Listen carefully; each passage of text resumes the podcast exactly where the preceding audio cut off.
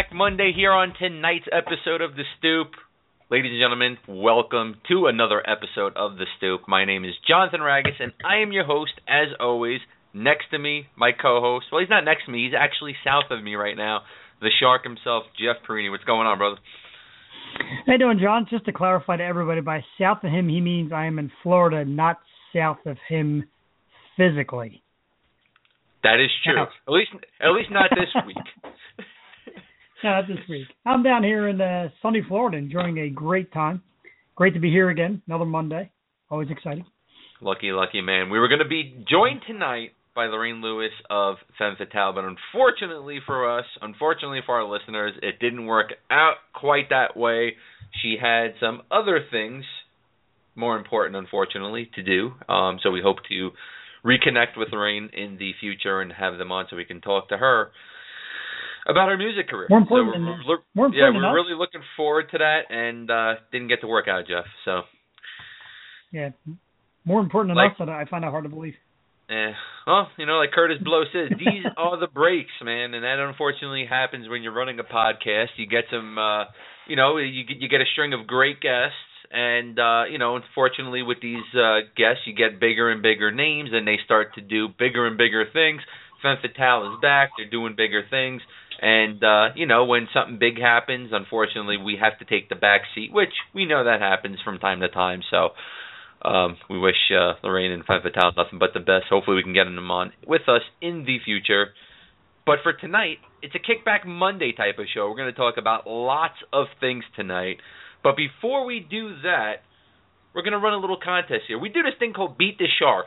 During the football season, we get athletes, actors, actresses, musicians, models, and what they do is they go up against our very own Jeff Porrini, known as the Shark, in an NFL style pick'em tournament, and uh, it's it's some fun times here. But we're gonna go into a different route here. So Jeff, this is your moment to shine, man. Why don't you let everybody know about the new contest and how they can join up?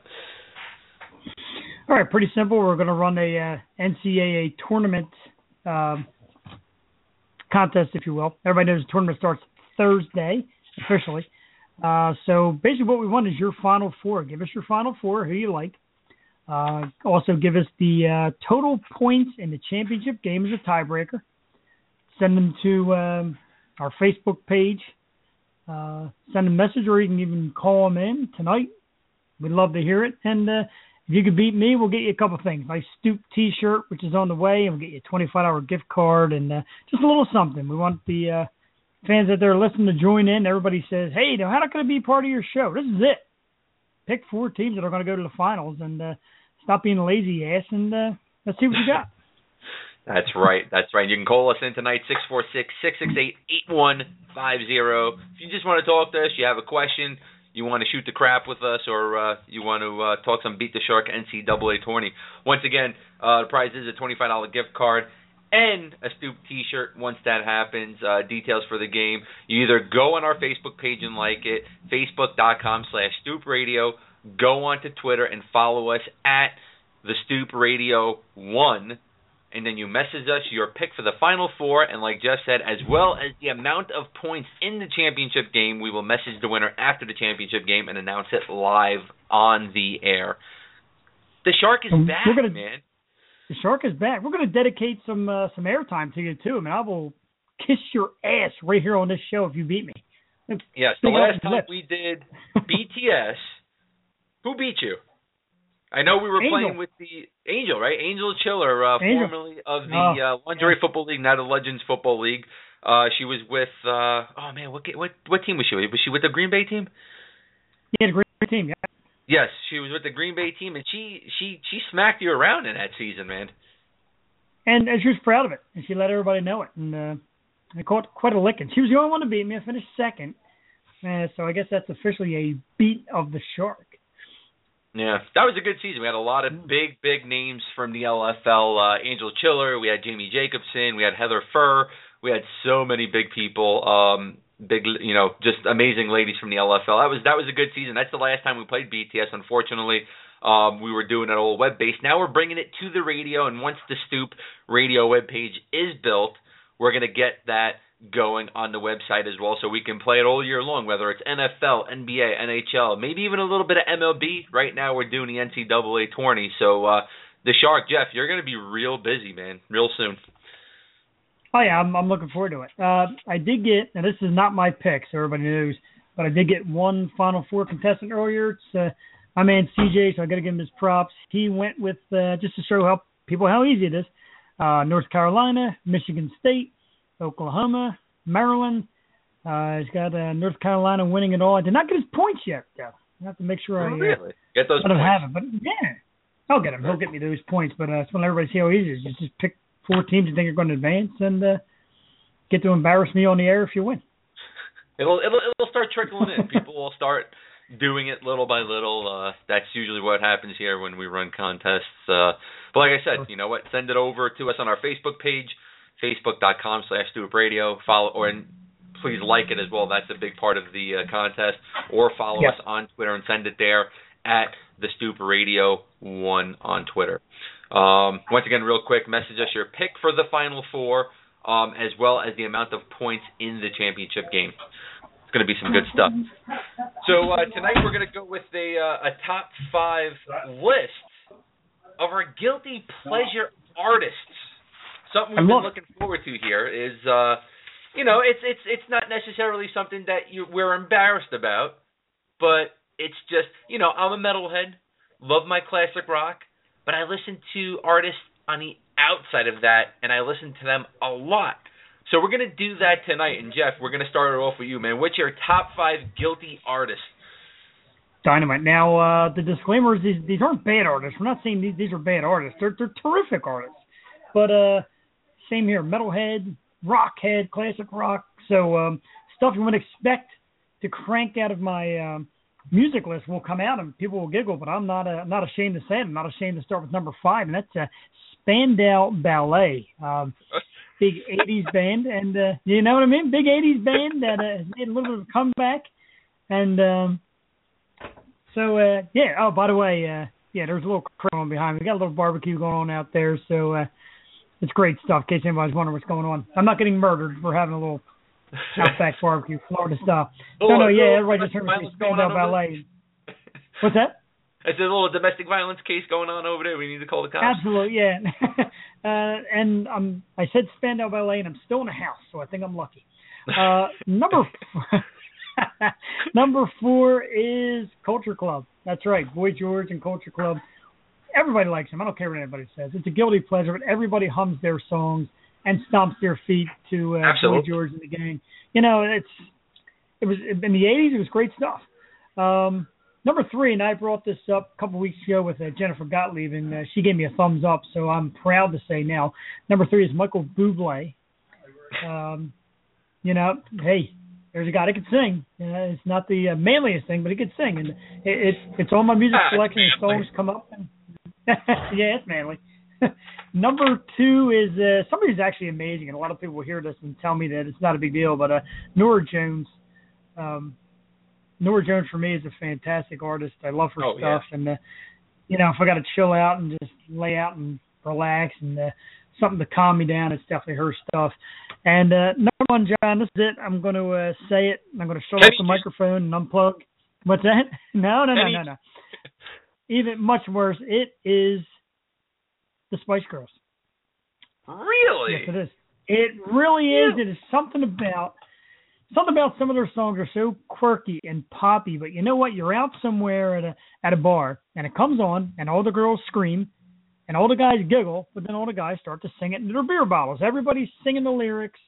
Let's face it, the three of those five girls were pretty hot, so you know why not? You know who? You know I like hearing hot girls sing, and some of her songs are ridiculously catchy. So that is my number one. Um, like I said, I'm going to unplug now and get the hell out of here. Look at that, the Spice Girls. Tell me what you want, what you really, really want. Unbelievable. The Spice Girls. Wow. Yeah, man. I mean, Wow. yeah. All right. Um, yeah I just said that in front of billions of listeners. I, I wasn't expecting that. I, I love the Norah Jones pick. I love Spandau Ballet. I love Culture Club. Michael Bublé, you know, he's cool. I like him. But Norah Jones, I, I like that pick. I, I I think that's that's a great pick for number two. Um, my top five, it's it's it's a little bit more uh, high end. Um, being the metalhead that I am, um, it, it'll really um, shock a lot of the people that kind of know me but don't know that I listen to them outside of you know Anthrax and and Megadeth and Killer Be Killed and and and Mudvayne and all the classic rock like the Scorpions and all of that kind of stuff. So number five, DMX. Something about DMX that Okay. just gets me going. I put it on, and it's one of those things where not all of the songs, but a, a vast majority of them just gets me pumped. It gets me going. I, I just you know have something. There's something about DMX. I, I don't know what it is. Number four, gonna go a little bit disco with the Bee Gees. Love the Bee Wow, Gees. there One of my Yeah. one of my things to just kick back to, um, the slower stuff to relax to, and the more, you know, the Saturday Night Fever type of stuff, man. I get dancing, man, and you know, get grooving, get my paint buckets, walk down the street. It's good stuff. Put on- Um, put on your white leisure suit. oh, I am, man. Butterfly collar and all, just rocking out. Uh, number three, you know, everybody listens to him, but you know, something that I always go to, Michael Jackson, and I'm not talking about uh, you know, the newer Michael Jackson stuff. I'm talking about the 70s into the 80s Michael Jackson. Uh, nothing better than Billie Jean. Uh, nothing better than I'm gonna rock with you. You know, getting back to a little bit of the Jackson Five stuff. Something about Michael Jackson. Um, number two, big big fan of him. Have always been a big fan of him. He's still around. God bless his soul. I really hope to get to see him before he's no longer of this earth. And that's my man Tony Bennett. Big fan of That's Tony Bennett. Absolutely love the guy. He's one of the nicest guys. I've I've talked to people that have met him. They said he is just he's just really just the sweetest man. But his music is still kick ass to this day. He's the last crooner that we have left in this world. Um I hope I get to see him one day. And number one, one of my favorite, favorite, favorite groups of all time. I have CDs. I have the movie. I have uh, songs everywhere, MP3, various CDs, just scattered all over my house, in the car, whatever. And that is, we're gonna go Motown right now. The Temptations. Wow, Nothing better Yeah. than the Temptations. That's my guilty pleasure. Is the Temptations. Was just listening to them as I was prepping for this show tonight. Nothing better than the Temptations, man. It's it, you can go through every single song that the Temptations have done, and every single one of them are freaking phenomenal, man. And that's my great pleasures. Yeah, I mean we had, we had some good uh, lists here. So uh, let's just do a recap real quick for uh, Jeff's top five. Number five, Spandau Ballet. Number four, Culture Club. Number three, Michael Bublé. Number two, Norah Jones, which I love, and number one, the Spice Girls, for our very Yep. own Jeff Porrini. Um, mine, number five, DMX. Four, Bee Gees, Three, the great Michael Jackson. Two, the living legend himself, Tony Bennett, not Larry Zabisco. And number one, the Temptations, the greatest Motown act of all time. Good stuff. Saw them, saw them live. Uh, them and uh, saw the Four Tops live. Oh, Um, what did you it's see the, great uh, the. Four Tops oh, Temptations battle? Yeah, it's you know, that's two bands so identical, but both had just such great stuff. No, it's it's gotta do it's, that one night not. here. It's really not. If you go back to the Motown days with the original Temptations, unfortunately, all of them but one is gone. Jimmy, uh, excuse me, David Ruffin, um, you know Eddie Kendricks, uh, all of those guys. If you saw that lineup with the original Four Tops, pretty opposite of each other. I know now when they do the newer stuff, I know they get together and they both sing Four Top songs and they both sing Temptation songs. They battle it out. But if you go back to when it first started at the uh, Motown anniversary in the '80s, it was it was some amazing stuff. Uh, it's it's just a damn damn damn shame that uh, you know some of the original, well, all of the original members but one are now gone because man, those Temptations were were just absolutely phenomenal. Otis Williams is the only one around. Um, um, trying to think, um, Melvin Franklin, Eddie Kendricks, Paul Williams, David Ruffin, every single one of them gone. Especially a lot, a lot of the um, the ones that came in as they were leaving and as they were dying. I know Dennis Edwards is still alive. Um, I believe Ricky Owens is still alive, but I'm not sure. But anyway, uh, just getting off, you know, battle there. But it's uh, completely opposite. But man, I would love to see. I know. I believe the newer Temptations with Otis Williams are going to be doing a battle with the Four Tops at. I want to say the Sands in Bethlehem next month, but I think it might be. What's the other casino not that far from the Sands? Can't remember. Valley Forge. Um, uh, it's other Forge, big venue. Oh, man, I can't remember. Sands, Bethlehem, uh, Valley Forge, Harrah's Chester, Hollywood Casino. Uh, showing my yeah, gambling prowess here. that's gonna that's gonna kill me now. I mean, I can't remember. It, it, it might have happened already. I think it did happen because I'm looking at uh their stuff right now, and uh I don't see it on here. But uh yeah, it was it was around here somewhere. It wasn't it, it wasn't the Sands. Um, really can't remember it all right now, but I was really looking forward to trying to get there to go, and unfortunately, that's not going to happen. So, all right. Well, anyway, let me throw out the uh, Colin number again right now for our guest. It's six four six six six eight eight one five zero. If you want to call in and uh, just uh, jump in on a discussion, uh, we have lots of things we're going to talk about right now between Jeff and myself. Uh, so if you want to call in and give us your opinion, or if you want to call in and ask a question, or call in and give us your uh, final four pick and your name, uh, we'll take that down as well. Um, a few things happened today. First off, President Obama came out today and he compared Steph Curry of the Golden State Warriors to the legend himself, Michael Jordan. He called Steph Curry the greatest shooter he has ever seen, and he's having more fun watching him than Michael Jordan. Um, this, this really made me think a little bit. Um, back when we were doing 24/7 Sports Hub, I wrote an article uh, called NBA 90s versus NBA Today. To me, the NBA 80s and 90s was some of the toughest defense I've ever seen in the National Basketball Association, and you had players that had to play up to that. When I look at players today, a LeBron James, even a Steph Curry, um, not even just from a shooting standpoint, but getting into the lane point. If they were playing in the early 90s in the NBA, you had guys like Dennis Rodman, Charles Oakley, Bill Laimbeer, Xavier McDaniels, Charles Barkley, et cetera, et cetera, et cetera. They would have thrown elbows, actually stayed in the lane, and they would have sent these weaker players of today 15 feet up into the stands.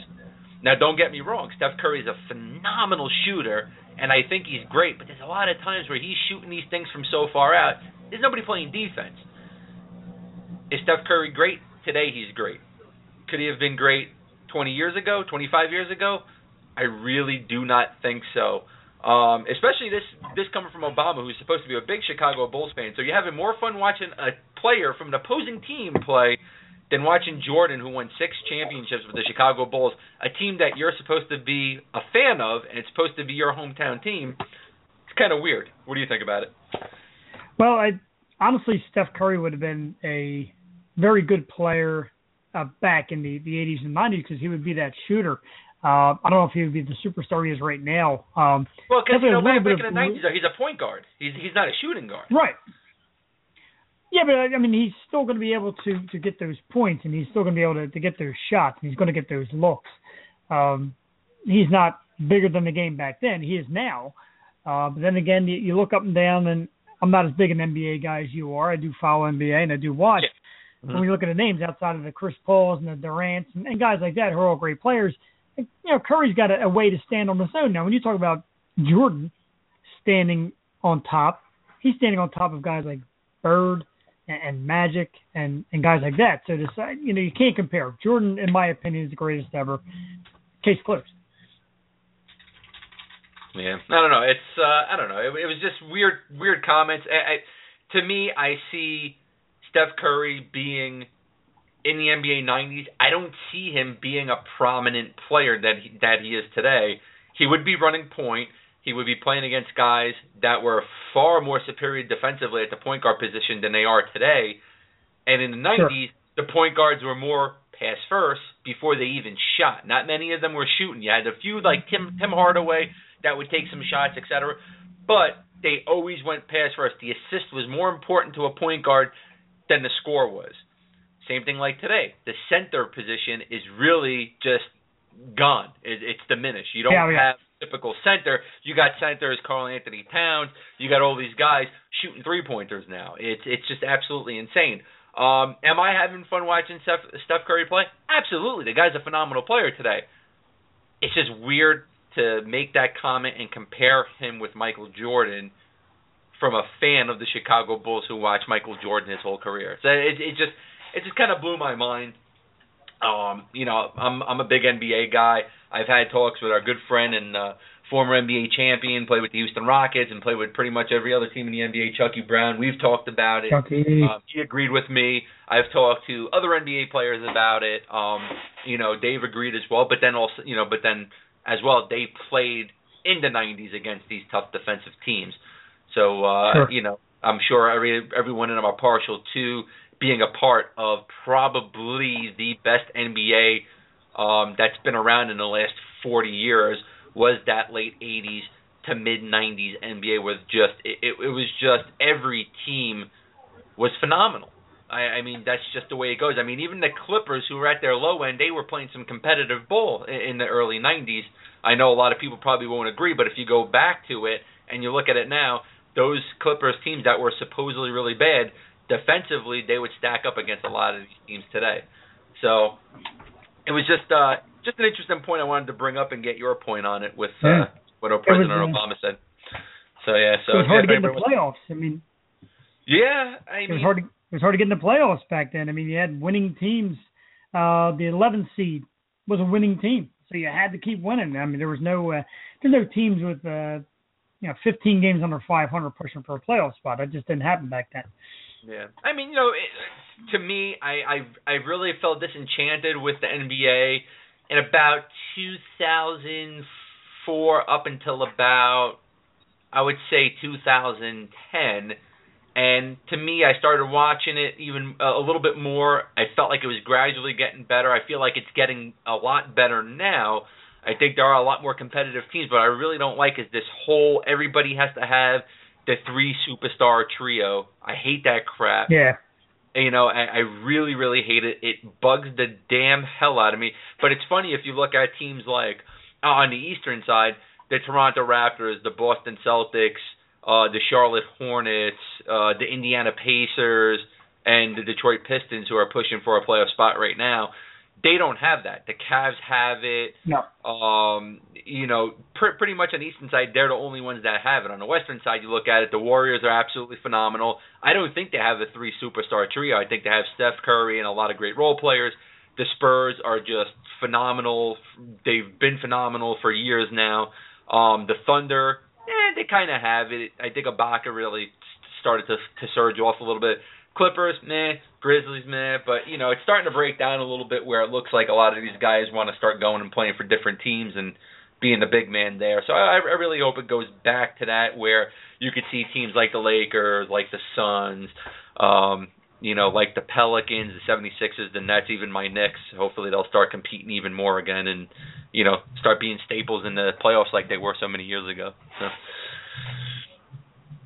let's talk a little bit of football, man. Today the Broncos are supposedly offering a fourth round pick to the San Francisco 49ers for Colin Kaepernick. This after sending a seventh round pick to your Philadelphia oh. Eagles for Mark Sanchez. What do you think of that? Do you think Colin Kaepernick could be a good fit for the Denver Broncos? Uh, as I said um, last week on the last show, I, I think anybody that's in the Denver uh, has an edge and a possible opportunity to do something big because they've got so much talent.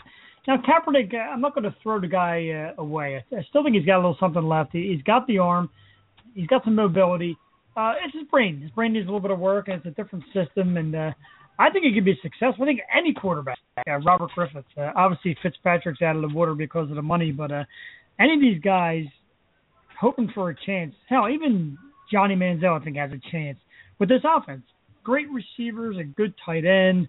You know, they're going to get their running game together, and that defense is still where it is. So uh, I give anybody a shot right now. I think uh, four. I think get Kaepernick for a fourth rounder. That's a pretty great start, in my opinion. Yeah, I don't know. I, I I just I don't know. I don't see Colin Kaepernick playing Denver Broncos football. I just don't see it. They've always had slingers in there, and I don't see Colin Kaepernick as a slinger. I see him more as a runner. I don't see John Elway dealing with Colin Kaepernick. I mean, uh, that guy's to me so much ego, really a lot of ego in Elway, and remember he was giving Manning a little bit of a hard time through the press, and uh, I don't know if Kaepernick lasts there long. I think the guy gets one year, and if he doesn't doesn't win, they they let him go. Elway's become a little bit too involved with himself right now, and uh, past the team. He's trying to become bigger than the team as the GM. Yeah, I don't know. I, I, I pretty much the only person I could see that could could really fit with them from an actual quarterback standpoint is somebody like a Philip Rivers or even a Matthew Stafford. But you know they're not going anywhere. So no. it, it really depends on you know who's available. Right now, Ryan Fitzpatrick is available, and we're going to talk about him in a second. Uh, but they don't want to give him the money that he's worth. But then when you look at a guy like Sam Bradford and the deal he got, Ryan Fitzpatrick is asking for sort of the same deal. I believe he should get it. So it's really crazy, but we'll talk about that in a minute. Um, Eric Weddle, the uh, safety from the San Fran- uh, San Diego Chargers, signed with the Baltimore Ravens today. Um, now, do you think this is a good move for Weddle, or do you think because he's, I think he's either 31 or 32, do you think this is his last payday before he starts to decline? Probably his last payday, and I was a little surprised at his choice. Um, when he was being courted so heavily by Oakland, who uh, seems to be making a nice turnaround that would also keep him in the Bay Area. I was surprised to see Baltimore, um, a team that used to be huge for defense, now is not much on defense and or offense. or, or offense, yeah. To me, the Ravens. I mean, I know I'll get flack for this, but uh, just just not the move I would make as as a player. But you know, a lot of these guys look for the dollar and cent. Maybe a change from uh, West Coast to East Coast. I don't know, but uh, I was really banking on a uh, an Oakland Raiders or or something like that for him. This is a surprise. Really shocked when I saw this today. Yeah, no, I was I was really shocked. I did not expect. I thought he would either re-sign with San Diego or, or he would go elsewhere. I didn't see him going to, to Baltimore. I really didn't. I saw him going to uh, maybe even a team like the Giants, to be honest. Um, but I just didn't see him going to Baltimore. That's pretty crazy. Uh, let's talk a little bit about my New York Jets right now and the ongoing saga with their quarterback, Ryan Fitzpatrick. Um, you know, Jets had RG3 in for two visits. They're supposedly real impressed with him, which is fine. I wouldn't mind them signing RG3 on the cheap. If they do, waive Geno Smith because you don't need both of them. I see RG3 as a as a nice depth backup. I see him as a better chance at actually playing and winning the game than Geno Smith is. But going to Ryan Fitzpatrick now, this is a guy who was a huge part of this offense last season. He clicked with Brandon Marshall. He clicked with Eric Decker. Um, you know, Brandon Marshall absolutely loves him, wants to see him return. Fitzpatrick wants to return, but for some reason the Jets just aren't ponying up the money. You see deals like the one Sam Bradford got. You see deals like the one Brock Osweiler got. Does Ryan Fitzpatrick deserve a comparable deal? I think so, Jeff going off of last year, and um, yeah, I mean, it was such a perfect fit for a guy, and he's been around. Uh, he had splashes of, of success in Buffalo. Then he got a huge yes. contract and fell apart. Uh, then he became this journeyman backup, and all of a sudden he got out there last year with a more simplified offense, nice mixture of run and pass, uh, two very talented wide receivers, and a you know a, they they kind of let him go. So you know this is your offense, do it what you will, and it was very successful. Uh, I think the Jets are crazy not to bring this guy back. Uh, there's it, a little bit of unfinished business. It's it's bothering me that they're not making a bigger deal about bringing him back. Why would you want to lose this guy when there's no other comparable person out there? And I hate to say it. Um, well, I, I really don't hate to say it because I like Ryan Fitzpatrick and I want him back, but this guy is really a big piece of the heart and soul of this team right now. Um, you heard it from Brandon Marshall, you heard it from other players. Matt Forte in his press conference today, being introduced as a New York Jet, said the same thing. He hopes Ryan Fitzpatrick comes back. He hopes he's a big part of this. And now you got a good running back, a good receiving back in Matt Forte. That's another weapon for Ryan Fitzpatrick, man. It, It's just it's it's getting better and better for the New York Jets offensively.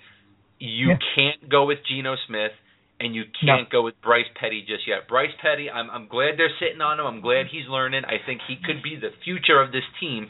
But you got to go with Ryan Fitzpatrick, man. Give him the money. Do a comparable deal like they did with Bradford.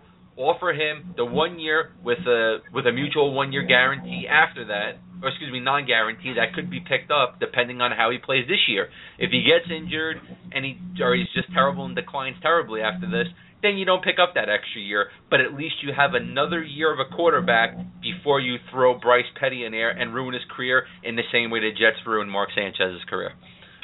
That's how I feel. Agreed. Yeah, and then the whole Geno Smith thing. I mean, if Fitzpatrick doesn't come back and they keep Geno Smith, you really want Bryce Petty learning the future of NFL quarterbacking from Geno Smith? No. They're no, learning from Gino Torretta. no, I, you you got to go with Fitzpatrick because not only is Fitzpatrick a good quarterback, he's a highly intelligent quarterback. He knows Harvard what he's grad. doing. The guy's a Harvard graduate, man. You know. Yep.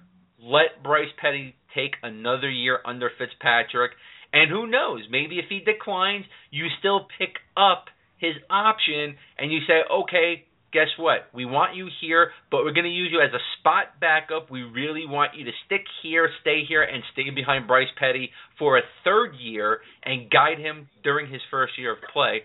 I think would be absolutely brilliant. That's something that the Jets never did for Mark Sanchez. And if you look at Mark Sanchez's two first years with the Jets, he led them to two AFC championship games. And after that, what did they do? They took key players away from that team and threw Mark Sanchez back into the fire without those key players that he leaned on, and it killed Mark Sanchez's career. And because of the Jets, Mark Sanchez gets a poor, poor, poor reputation now because they dis- they diminished his his play. So pisses me off, and I hope that's not the same thing they do with Jeff uh, with Bryce Petty. Watching um watching Sanchez play in Philly the last couple of years, um, that's where his reputation comes from, my friend. no, no, it wasn't like that with the New York Jets, man. I'm telling you right now, his first two years, he was a good quarterback for the New York Jets. It, it's you blame New York Jets for the way Mark Sanchez is now. I really hope him going to Denver, being under John Elway's tutelage, having good weapons, having a good offensive line. I hope you can see what I saw and what Jets fans saw the first two years. Well, excuse me, what Jets fans saw and instantly got Alzheimer's about was his first two years as a New York Jet. Agreed. All right. Uh, BJ I gotta, uh, I, Shoot. I gotta cut you off real quick. And you just said BJ. It's funny. Um, get a little graphic. Today is today is Steak and BJ Day, fellas. Um, that's the uh, really? male version of Valentine's Day. Yep, today's Steak and BJ Day. And the reason why I just said this is Cassie just walked in from the outside of the barbecue and brought me uh, some steak. So um, later on, fellas. no, I'm kidding. But uh, yeah, today is the National Steak and BJ Day. I had to throw it out there. She brought me the steak, and I'm just laughing hysterically just thinking about that. But uh, all right, I didn't know back that was to, today. Uh, back to a different BJ, BJ Rogers. Yeah, back to a different BJ. Uh, BJ Raji of the Green Bay Packers is taking hiatus slash retiring from the NFL at 29 years old. Jeff, here's another guy who's leaving the NFL before the age of 31. We just saw Megatron leave. Over the last uh, few years, we saw Patrick Willis retire. We saw lots of people retire now. Um, what do you think is going on? Do you think they're finally starting to get the gist of, hey, I don't want to be like all these people that had the CTE and passed away from it or committed suicide, and I want to get out while I still feel like I'm healthy? Or do you think they're just not? They're just getting disenchanted with the game of football? I'm going to lean a little bit, I think, towards the concussion um, protocol for some of these guys. Um, Megatron is just, to me, almost feel like a Barry Sanders, a mysterious, hey, I'm out of here, I'm done. Uh, kind of like he was losing interest in the game. A guy like Raji, um, matter of fact, I heard the other day where Albert Haynesworth came out and said, you know, he's got the symptoms and he's in bad shape and he's got a hard time remembering things. Um, and maybe that's the case where some of these guys are looking to, you know what, this could be me, and I don't want it to be me. Um, these are guys, like I said, Patrick Willis, Raji, Megatron that can make bank. I mean, there's money out there for these guys, but um, maybe it's more important than money. Maybe future health. And uh, you know, a guy out there, he had the spotlight. Raji won a Super Bowl with Green Bay, and uh, maybe for his health, it's time for something else. Well, tonight, uh, report came out, and um, it, it, it's about damn time, but the vice president for uh, health and safety of the, of the NFL, Jeff Miller, was speaking before the U.S. House of Representatives Committee on Energy and Commerce Roundtable, and uh, he was asked about the uh, the link from Rep. Uh, Jan Schakowsky, and uh, Miller's answer was very blunt. He said that the answer to that question is certainly yes. So he becomes the first person in the NFL to basically link football and CTE. Now, if he's doing this and he is the vice president of health and safety, you gotta you got you gotta think that uh, the commissioner is to come out and talk about this real real soon. Are we to see more players retire? You think? It's quite possible quite possible they got to find a way. Um, I guess at this rate, you're talking about changing the game. You you can't change the the human growth sprout. These guys are huge. Um, there's only so much you can do with helmets. There's only so much you can do with pads. Uh, these guys are clashing head on, and uh, I, I fear for it because I, like you, love football so much. Mm-hmm. But with every every season that passes, they try these rule changes and going across the middle and leading with your helmet. You still can't stop like a center to nose tackle exchange. The center snaps that ball and nose tackles coming right at him. Those guys are clashing head on. There's no rule change or anything you can do to prevent that, and you know it's it's truly a part of the game. Yeah, it really is. I have a feeling, uh, you know, one day in the future, uh, there may not be an NFL anymore. Uh, reading some comments from Dr. Ann McKee, who is leading the study on CTE um, being linked to um, NFL players and I'll read this and I quote. She said, I unequivocally think there's a link between playing football and CTE. We've seen it in 90 out of 94 NFL players whose brains we've examined. We've found it wow. in 45 out of 55 college players and 26 out of 65 high school players. No, I don't think this represents how common this disease is in the living population, but the fact that over five years I've been able to accumulate this number of cases in football players, it cannot be rare. In fact, I think we're going to be surprised at how common it is. End quote. Wow. The sad thing is, is that you can't diagnose this in living humans. It can only be diagnosed after death. So it's really hard to find out if, say, hey, you're a football player who's playing the game right now and you're feeling things. You can go and they can say, oh, you might have a little bit of a concussion they're not going to tell you you possibly have CTE because they can't diagnose it, which could lead to further things. I mean, we've seen so many players have it and fall really ill. One of recent nature was Junior Seau, um, all pro linebacker for the uh, you know for the San Diego Chargers, and then went on to play for the New England Patriots. I mean, who didn't know Junior Seau in the late in the late '90s? He was just everywhere um, you looked, and uh, he committed suicide because of CTE. So yeah, it's it's it's crazy being football fans to think that who knows? It could be five years, it could be ten, it could be fifteen, but there possibly may never be a National Football League again because of this. And if there isn't, you can't really be pissed off about it because you know these are players, not only just them breaking a leg or whatever this is not really putting themselves in harm's way as we always knew growing up playing sports. This is really putting themselves in the way of death if you really think about it. it it's it's scary. It's real scary. I remember a uh, article years back I read in uh, Sports Illustrated. It was a uh, kind of like a preseason uh, preview thing, and they they spoke to four quarterbacks, and one of the guys was Carson Palmer, and we know how uh, terrific he has been of late, and uh, how his career has resurged but uh, he expressed a fear of the game, and, and this is going back a few years. He said, one of these days, in the near future, you're going to watch a guy die on the playing field. He said, on playing field. That is as scary as it gets. That's it's it's it's going to happen. Um, we've spoke about it on this show, but formerly we were Fan Junkies Radio. Um, I spoke about it then with my co-host Mike McShane, and we spoke about that in depth on one of our episodes. That eventually, and this was was not even talking about Carson Palmer's comment because I didn't know about that.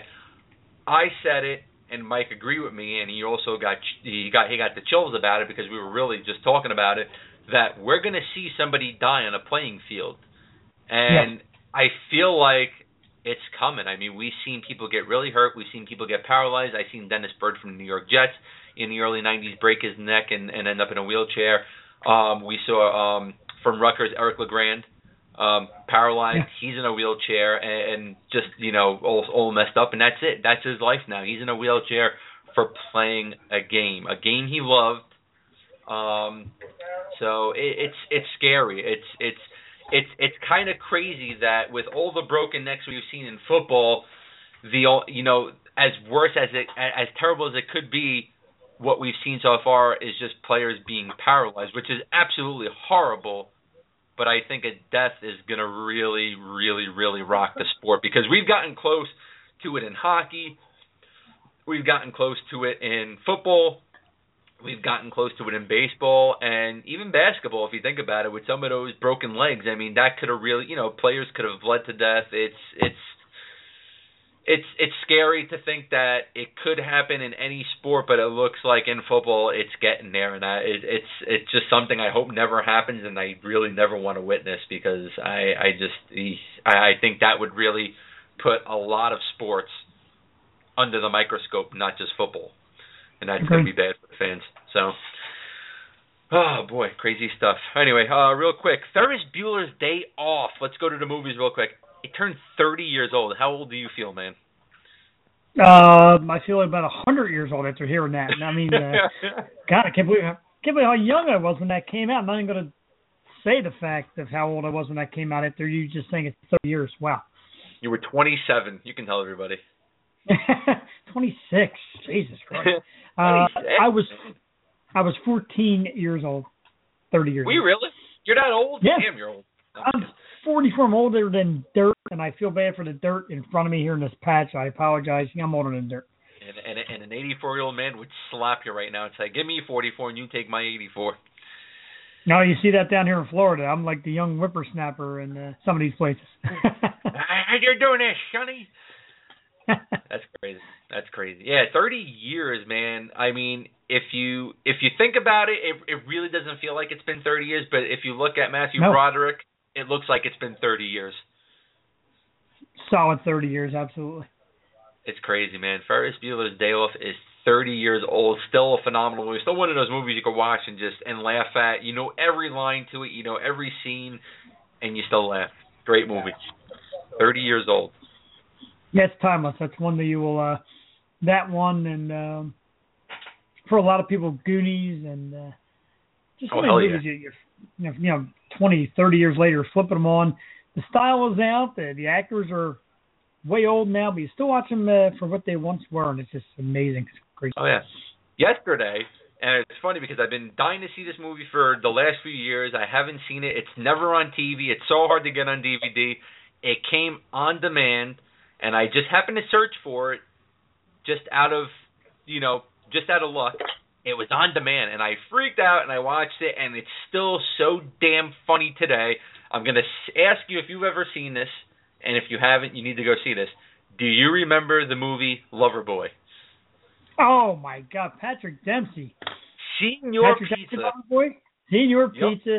Before the days of the McDreamy and the nose job and all that. Yep. Awesome. And I used to love uh what was her name? Um I want to say Nancy Valen. Was it Nancy Valen? Oh, the one that Played played his girlfriend? in it. Oh, I loved her. What a great movie. I've seen that movie a thousand times. I And I watched it. said that to my wife yesterday. Oh, I Yeah. haven't seen her in God knows how long, and I yeah Nancy Valen. Yeah, that that's exactly her Yes. name. I haven't seen her Yeah, forever. a small stint on Baywatch. Very small Baywatch stint briefly near the end of the run of the show. That's yeah, the the last I've last seen her time she was in something was 2007, so she hasn't been acting. I forgot she was on Baywatch. Damn. Yeah, briefly. Yep. Damn, I remember she was on an episode of Friends, and she was Miss Kelly on Boy Meets World that time. When uh what's her name? Um, what's his friend's name? Sean was digging her. Um oh my god, I almost, almost said Fisher. No, it was um Right or strong? Sean. yeah, Yeah. Hunter. She was on Saved by the Not Bell. I Fisher, remember. It was Sean Sean Hunter. Wow. Sean Hunter. Yeah, she was on a lot. I She was in Sean Porky's Revenge. She was in Charles in Charge. I mean, Yeah. she was. She used to see her in everything, and Yeah. all of a sudden, she just disappeared. I wonder what happened to her because she was, she was quite the stunner, Nancy Valen. I loved her. I love that movie. God, that movie is so good, and you, like I said, watch it every time it comes on, and every time it is hysterical. From the the father with the misunderstanding thinking he's gay, and then he almost gets the mother when she goes to get the pizza delivery in the motel, and oh, it's such a great movie. Yeah, it's uh, we we got to see if we can get Nancy Valen on with us. That would be a lot of fun. But yeah, that was a, that was a great movie. I saw I saw it yesterday, and uh man, it, it it holds up to today, just like it did years ago. Hilarious. If you've never seen the movie and you're listening right now, check out Lover Boy with Patrick Dempsey. Before the Yes, dream, before everything, a young boy he was.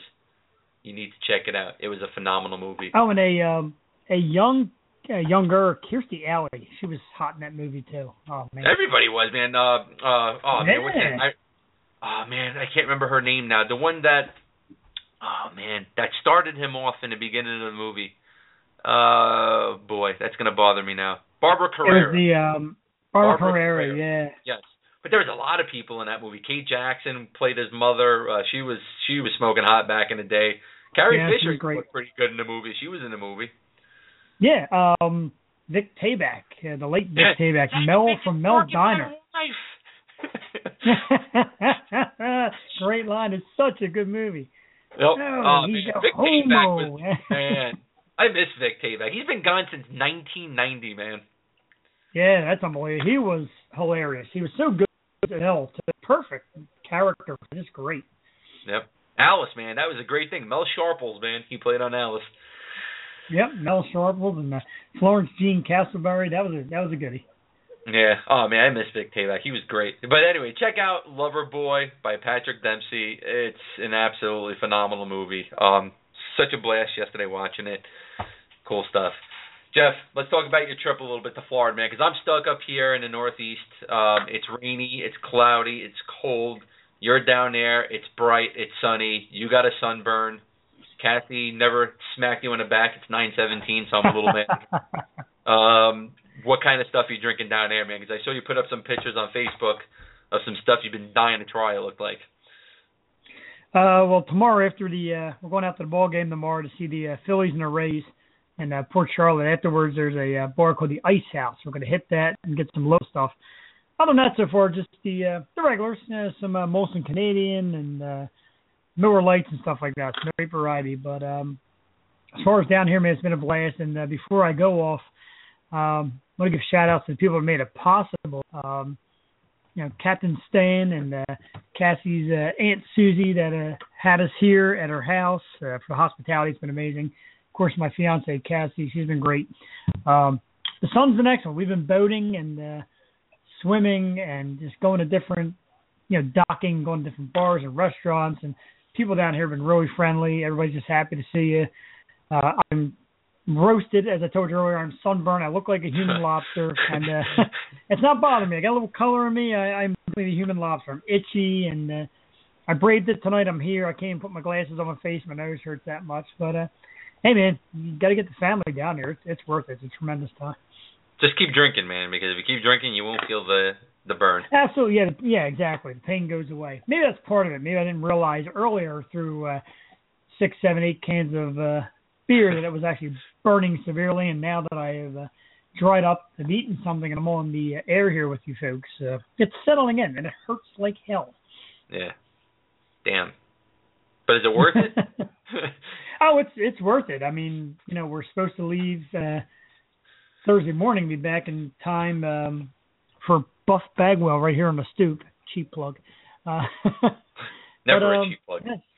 Not never a cheap plug. She's talking about stretching it out. She'd like to live down here, and I don't blame her. It's it's a great atmosphere. I actually rode a bike today. She went jogging, and I rode a bike. I haven't ridden a bike in years, but you do it around here, and you and a thousand other people around the streets are riding bikes, and uh, air's fresh, and it's it's warm. It's definitely warm, but you know there's uh, protected against that, and uh, I recommend it. We're in the um, Punta Gorda area. It's just a beautiful town, and um, right on the water. Her, her house is right on the water. It, it's fantastic. It's a little bit ahead. of Very nice. Very nice. Awesome, man. Glad you're having a good time, man. I'm glad you were able to uh to call in tonight and uh still do the show, man. Wouldn't be a show without you, of course. So um, Not missing this. we- for the world. Not at all. We got we got a nice guest coming on with us. Um, we actually have two nice guests coming on with us, and we're really excited about this. Um, March 21st, um, next Monday, um, country singer Donica Knight is going to join us to talk about her new Yes. EP that's being released. Um, Can't Buy a Southern Girl We're going to talk to her about that, her music career. So her her music career is just skyrocketing right now.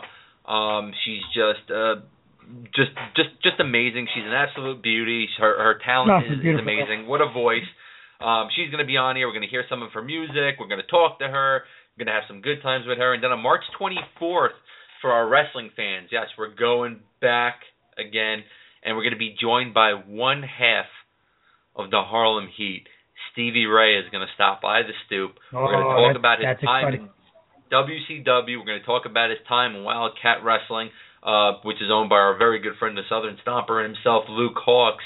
Um, we're going to talk to him about all that, man. Really excited to be joined by Stevie Ray. And then this Thursday coming up, as you said before, we're going to be joined by uh, the, the man himself, Buff Bagwell, stopping by the stoop to talk about his days in WCW, his uh, short stint with WWE, what's going on with him now, which is pretty cool. Just saw a picture last week. He was doing some DDP yoga at the DDP studios with Scott Hall, Razor Ramon himself. So we're going to talk to him about that and more. It's going to be a good show. So remember, Buff Bagwell this Thursday, March 17th. Uh, Donica Knight, Monday, March 21st.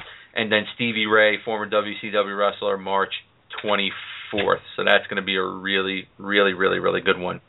Um, we got to congratulate and send some props out to our former guest and our good friend, Madeline Victoria, who was just with us a couple of weeks ago, for being number one and topping the national AM FM chart with her debut single, He Only Loves Me on the Dance Floor. And the even bigger news about that is she's ahead of top five releases by major label artists Brett Eldredge, Rascal Flatts, Florida Georgia, Georgia Line, and the Zac Brown Band. The single is also number four on the New Music Weekly Internet Country chart.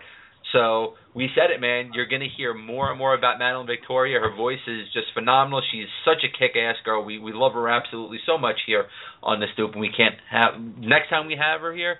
You're gonna see, man. She's gonna be uh she's gonna be torn and opening up either for the big axe or the big axe is gonna be opening up for her, man. It's uh it's a real amazing accomplishment uh, for Madeline Victoria. We want to thank her manager Michael Stover for the press release today. Sent it out. Um, was able to see it. How awesome is that, man, for Madeline? That's fantastic. She's a great girl. Such a good time, and uh, she's got the talent. She's got a look. She's adorable. She's got the personality. She called us y'all, and I love that y'all thing. But it's good for you to see people. You like you like to see people like that get ahead and succeed. And, um, I'm happy for her. I was so happy when I saw that press release come out, and um, I'm amped. I'm amped for her to to make it big. She deserves it. Absolutely, man. Absolutely, it's going to be some uh, good stuff from Madeline Victoria, man. Michael Stover, who uh, you know we're becoming good friends with here on the stoop uh, from MTS Yeah. Management. He's got he's got a great lineup of clients. Uh, these just up and comers who are skyrocketing on the charts. Skyrocketing right into people's hearts with their music. Um, you know, Donica Knight is one of them. Madeline Victoria and uh, Xander Demos, who was with us last week. He was really kick ass. Um, his career is really just booming right now and phenomenal guitar player. So we want to thank uh, Xander Demos, Madeline Victoria, and uh, Donica Knight, who's going to be joining us next Monday for uh, being a part of the Stoop family here. Because seriously, our guests, you know, we like to think of them as family. We, uh, you know, some of them we get really close to. Others, you know, we we, we have a good relationship with who uh, they come on and join us every once in a while. You know, Chucky Brown's one of them. Former uh, NHL referee Kerry Fraser is one of them. Um, actor D.B. Sweeney is another one. So you know we got some uh, uh, just a good group of people that we've had here on the stoop. Um, you know, and uh, we can't wait to have them all back uh, again, Jeff. You know, good people. Um, Perfect people. Yeah. Um, Just go ahead. good I'm stuff. sorry. No, I'm just saying, just Yeah. good stuff, man. It's just uh, you know when when you think back about it and all the people we've had in the past, uh, we've had some great names on here, man, and it's only getting better because we're reaching out to more and more people every day. Jeff knows who we're talking about, and uh, you know Oh yeah. it's going to be some good stuff, man. Real, real soon. Uh, I mean, it's great stuff already, you know. So it's only getting bigger and bigger and better, though. Um, before we get off the air here, Jeff, you want to uh, talk a little bit about the Beat the Shark NCAA tourney real quick again? Yeah, laid it out there again for the listeners and uh, people that aren't listening. I'm going to smear this all over Facebook. Uh, it is a chance, once again. Beat the Shark. There's NCAA tourney style. Give us uh, your final four picks. Who you think makes it to the final four? The uh, overall points in the final game is a tiebreaker. Send it to us uh, on Facebook uh, at the Stoop or Twitter. Um, winner gets a Stoop T-shirt, twenty-five dollar uh, gift card. So it's uh, and it's a chance to beat me, make me look bad. I'm sitting here, Mr. Sports Guy. I like to run my mouth and act like I know it all. This is your chance to beat the shark and uh, join us. I mean, we've got a couple days. Games kick off Thursday. We even take the entries up till uh, the tip off noon Thursday if need be. I already had a couple come in, so we got a few people on board. Beat them, beat me, shut me up. That, that's worth it right there. Just shutting my big mouth. I think we have to get the lady who beat you in our NFL style pick 'em beat the shark, Angel Chiller. I think we need to get her final four picks and put her up Agreed. against you again. Yeah. Yes. Absolutely. I'm down for it. I love it. That'd be some fun stuff. So yeah, so go over to our Facebook page, uh, facebook.com slash stoop radio, and like it and send us your final four picks and the total points of the championship game there. And you can also do it on Twitter at the Stoop Radio One. Follow us, and uh, you can even tweet us right there, so we can uh, keep track of it. We'll retweet it out for uh, all of our listeners. And uh, yeah, you uh, have a chance to win a twenty-five dollar gift card and a T-shirt. Who doesn't want to do that, man? And uh, exactly, and like I said, we're going to have you call in here and rip me ruthlessly on one of the uh, upcoming episodes of the Stoop. You can let me have it. You can call me anything you want, right here. Very. I think John would enter and win just to let me have it. Who me? Nah. oh yeah. Nah. nah, nah, nah, nah, nah, not me. I'm Come not on, a big, not a big college guy, and that's coming from a you know, a former member of the sports media team. Um, Yeah. Not, not a big college basketball guy. Years ago, I didn't mind watching it. I just, I don't know, can't really watch it now. So, but to everybody who watches it, God bless you all. I'm So- going to be smearing it. So I want to see. I want to see some people join up on the thing and uh, see if they got what it takes. It's exciting. Any contest is exciting. Any anything you put your face on exciting. Absolutely, absolutely. So once again, before we get off the uh, air, um, this Thursday, the 17th, we're going to be joined by wrestling star Buff Bagwell. He's buff, ladies, and he's all the stuff. And then on Monday, country singer Donica Knight, and then next Thursday, former WCW wrestler, one half of Harlem Heat. He is Stevie Ray. Going to join us right here on a stoop. We're really looking forward to it. Follow us on Twitter. Hit us up on Facebook. We love to hear from all of our listeners. So for Jeff the Shark Porrini, who's swimming in the waters of Florida, I'm Jonathan Ragus, and we'll see you all Thursday. Have a good night.